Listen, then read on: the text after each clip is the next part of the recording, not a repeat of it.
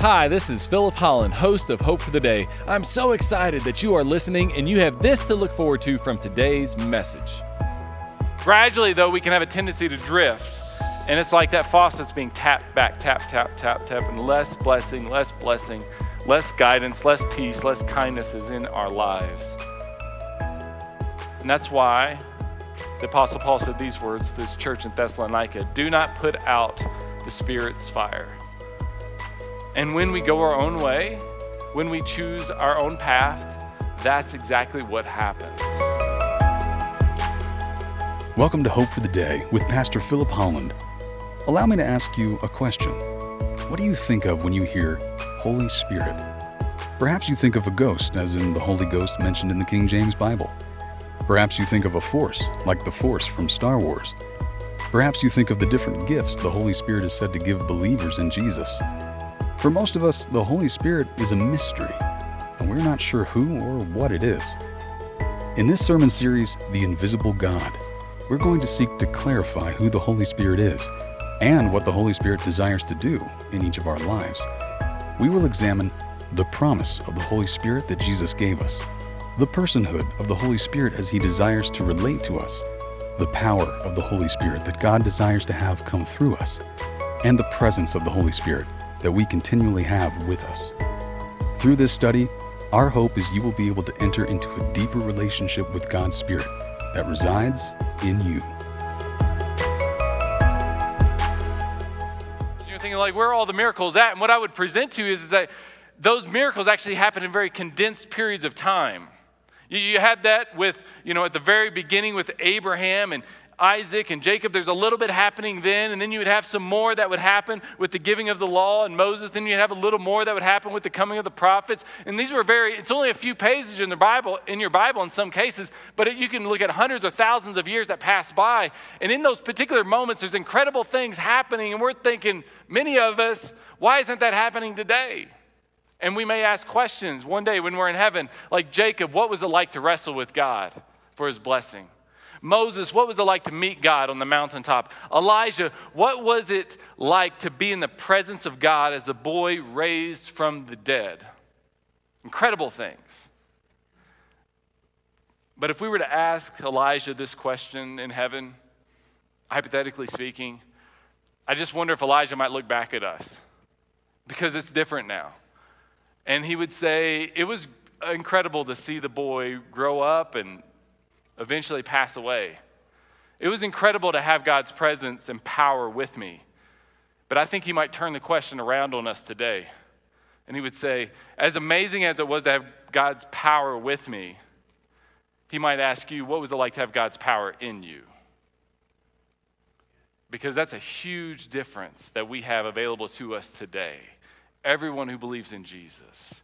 And that ought to be very, we might say, convicting of Christians because far too many of us are not tapped into that power, not aware of that presence as we move forward with our lives. And what we realize is this is there's a stark difference between the Old Testament to the New Testament. What it was like to have what was it like to have God's presence and power at work within you is what they might pose to us today. And here's the main idea is God's presence inside you is better than God's presence beside you, which was about all they had going for them then.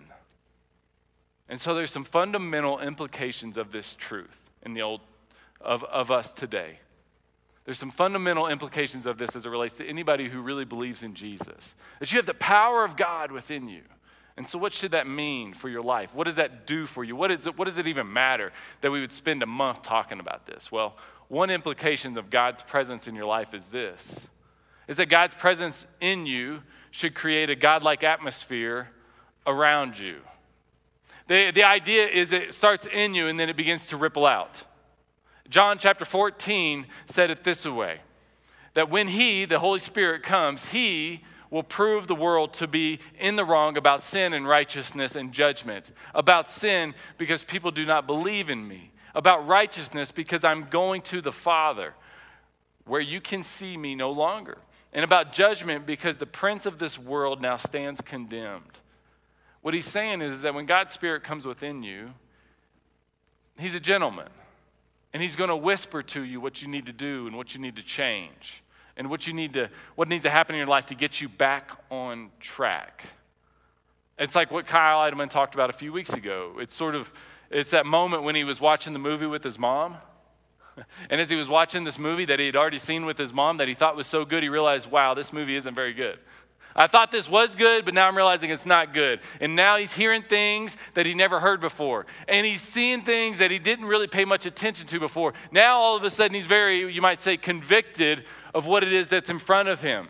And that's what the Holy Spirit does for us, is that He resides within us and He begins to, as a Christian, He begins to convict you and challenge you and help you to see things that maybe you didn't see before as what you thought was right, but now you're realizing those are wrong. Same way with the language and whatever else it is that you may be thinking, he's, He does that, but then it ripples out. And that's the godlike atmosphere that begins to come out around you. It's kind of like, um, I had a few years where I was in Bible college that I was a server at a restaurant. And I don't, how many of you here were servers at restaurants? If you're online, give us a shout out. Just say, i was a server. Man, everybody should work in a restaurant at some point in time, specifically as a server. It gives you a whole new perspective on life. So I'll be candid though. When I first started working there, I, I had been a Christian for about a year and a half, and the people I worked there with didn't like me. They just, they just did not like me at all. And I don't really know why they didn't like me, but they didn't like me.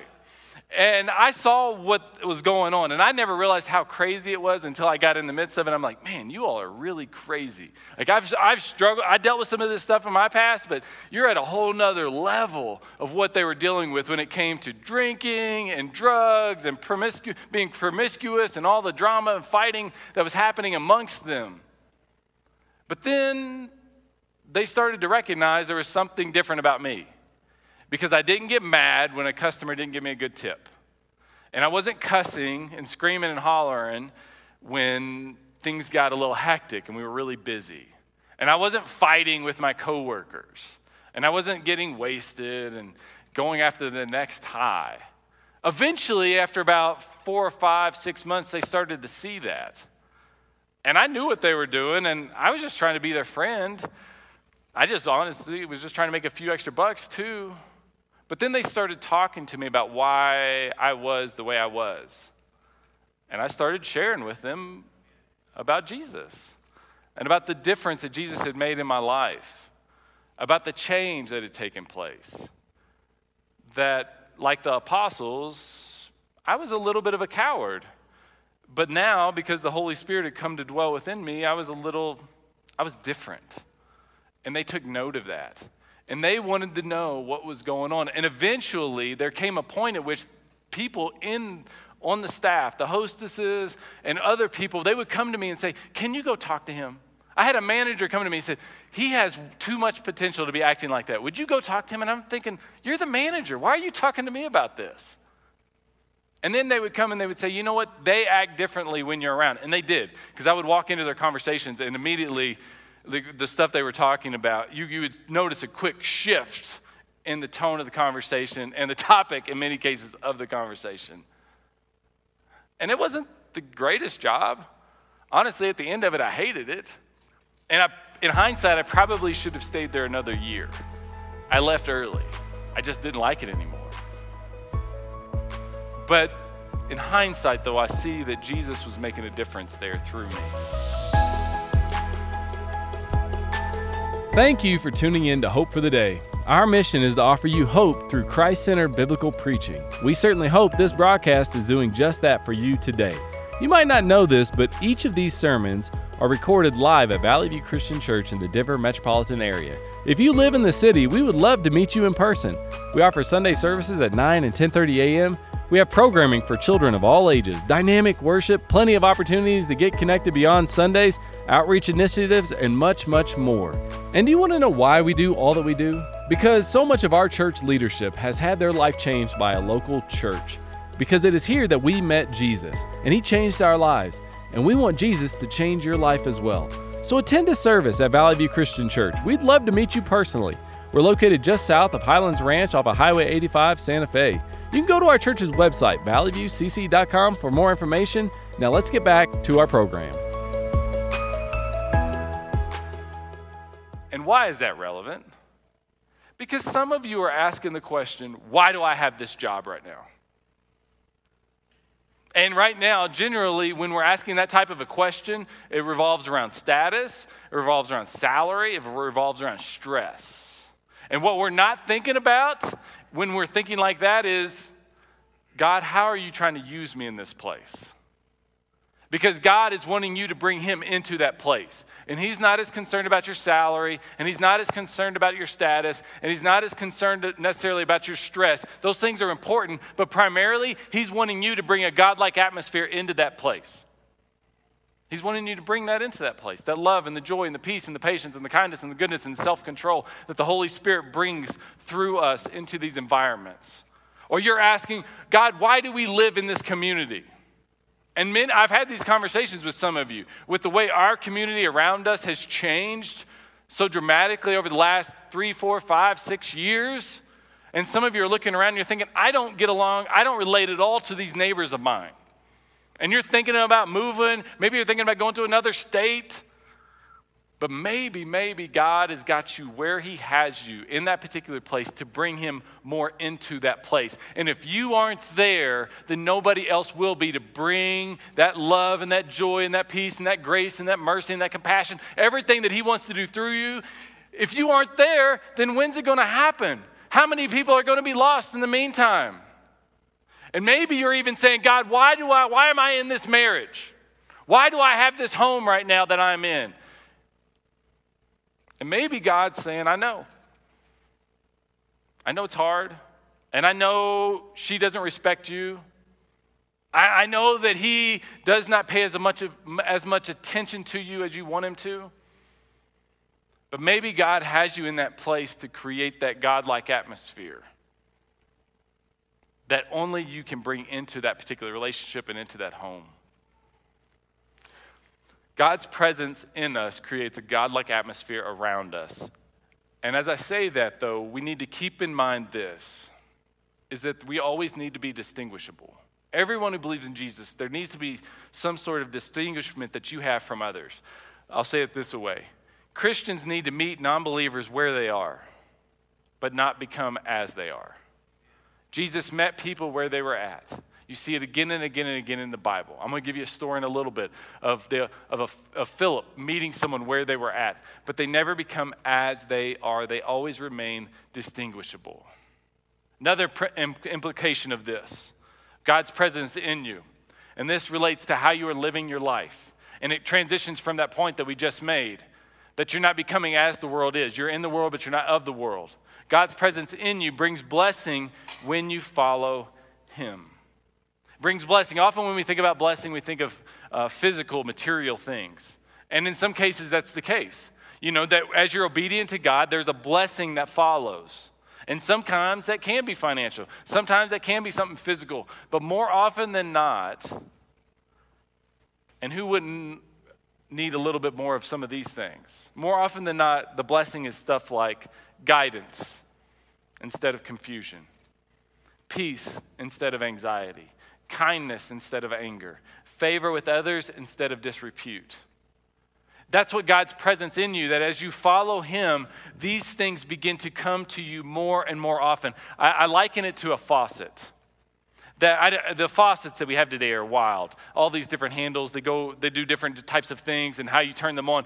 But if you were just imagine a faucet that you move over to the right, all of a sudden the water begins to pour out of it. But maybe you think, ah, it's a little too much water. So you kind of tap at it, tap it, tap it, tap, tap. A little less water coming out, a little less water. Eventually you push it all the way over and the water stops. And what if you viewed God's blessing like that? That when you are surrendered to His presence that is within you, His Holy Spirit, and you are being guided by His Holy Spirit completely and fully, the blessing is flowing. Like you have guidance and you have peace and you're able to be kind when it's difficult. And whenever there's all sorts of things happen around you that you can't quite tie together, you still know what to do because He is guiding you and you have favor with others. And all these things are happening because you're surrendered to Him, not to you. But gradually, though, we go our own way sometimes. Gradually, though, we can have a tendency to drift and it's like that faucet's being tapped back, tap, tap, tap, tap, and less blessing, less blessing, less guidance, less peace, less kindness is in our lives. And that's why the Apostle Paul said these words to this church in Thessalonica Do not put out the Spirit's fire. And when we go our own way, when we choose our own path, that's exactly what happens. The classical example from the Old Testament is a man named Samson. There may not have been another person in the scriptures that was more that was as blessed as Samson and blew it as significantly as Samson did, but ultimately in the twilight of his life he would recover. But he was incredibly blessed by God. He was incredibly blessed. Look at this. This is one point. The Spirit of the Lord came powerfully upon him. So God's Spirit was on him. And as a result of that, there was a great blessing. He had strength. He tore a lion apart with his bare hands as he might have torn a young goat. And so he had this going for him, but he also had a Nazarite vow. He had a certain life that he was called to live. And inevitably, he would drift away from that until finally, Delilah, he would tell her what it is that he what it is that needed to happen to him for him to lose his strength. And she shaved his head. And the Philistines came upon him. Samson, the Philistines are upon you. And he awoke from his sleep and thought, I'll go out as I have before and shake myself free. But he did not know that the Lord had left him. He didn't realize that the blessing in his life had been cut off.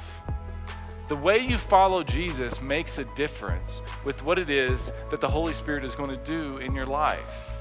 It just, that's just the way it is.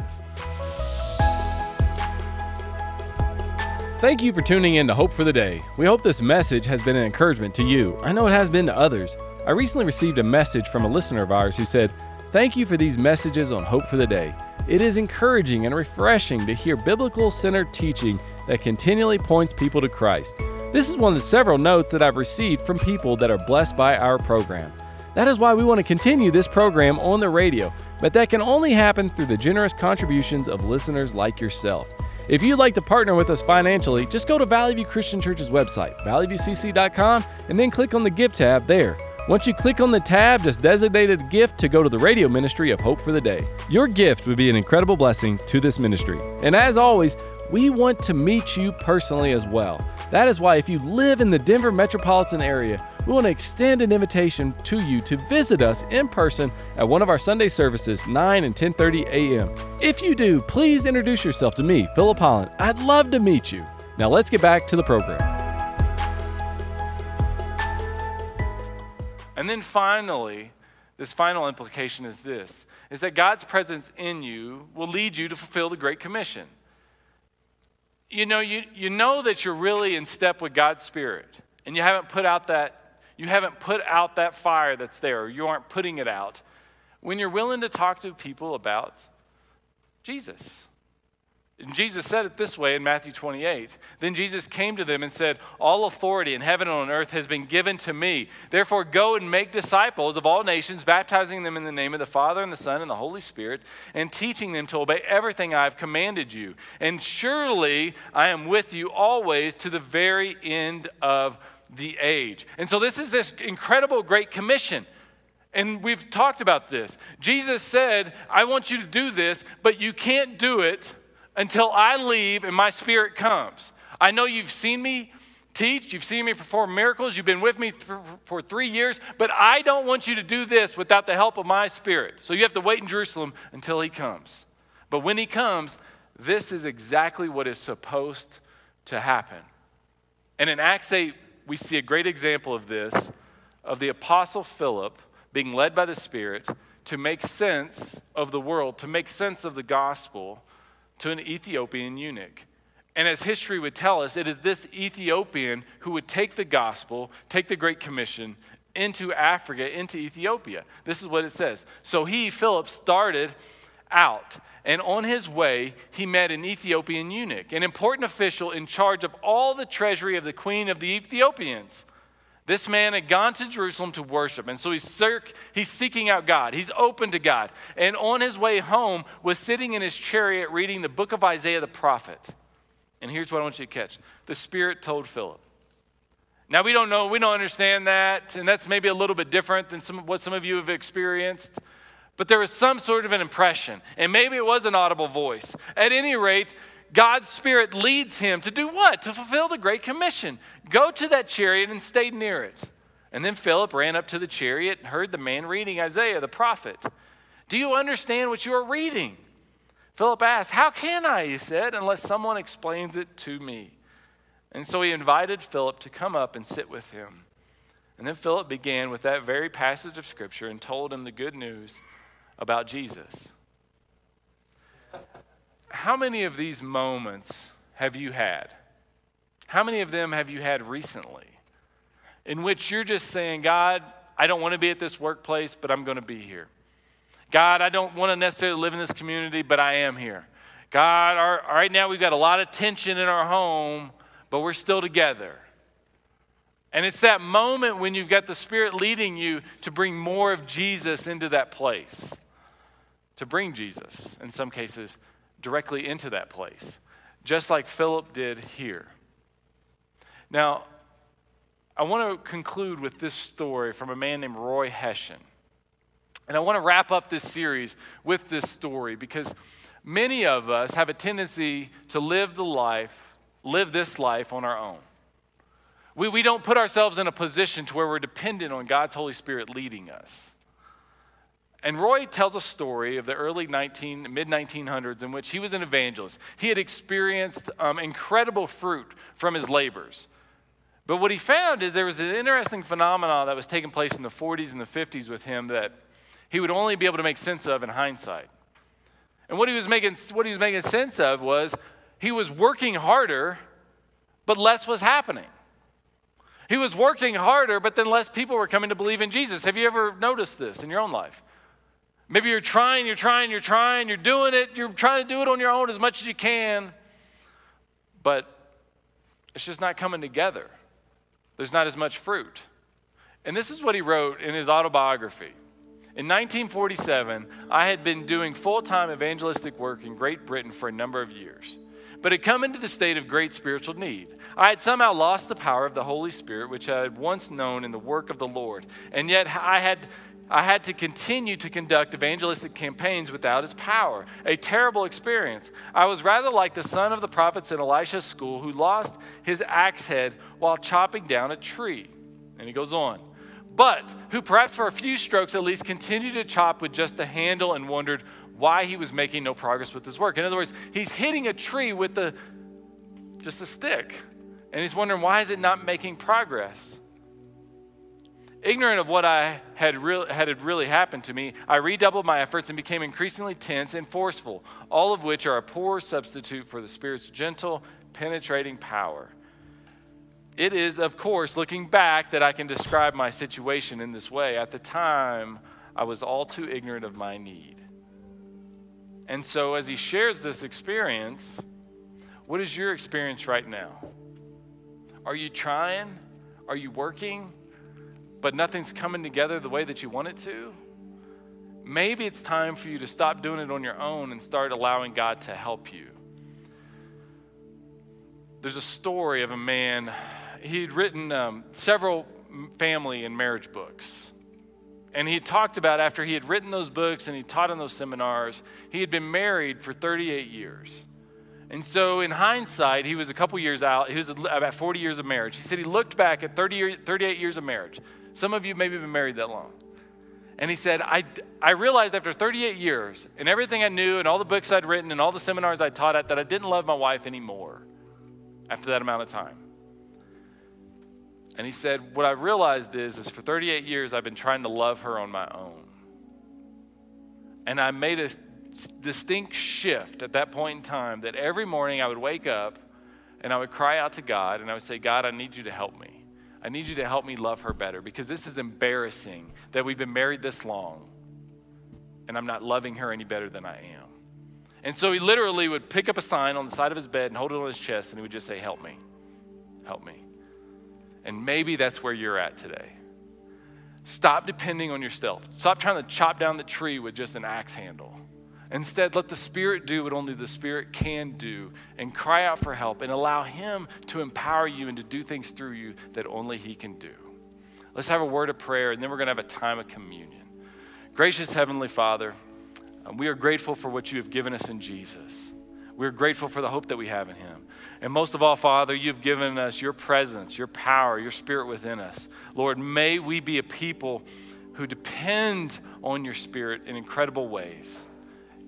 Help us, Father, to depend on you, to trust in you more and more so. And we thank you for what we have been given in Jesus Christ's name. Amen.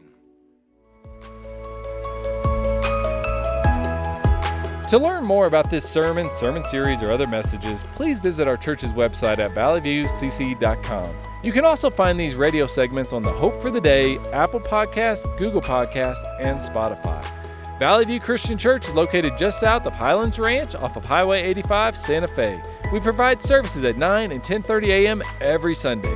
This broadcast is made possible through generous contributions of listeners like you. If you'd like to partner with us financially, just go to our church's website and then click on the Give tab there. We look forward to having you join us again next time on Hope for the Day.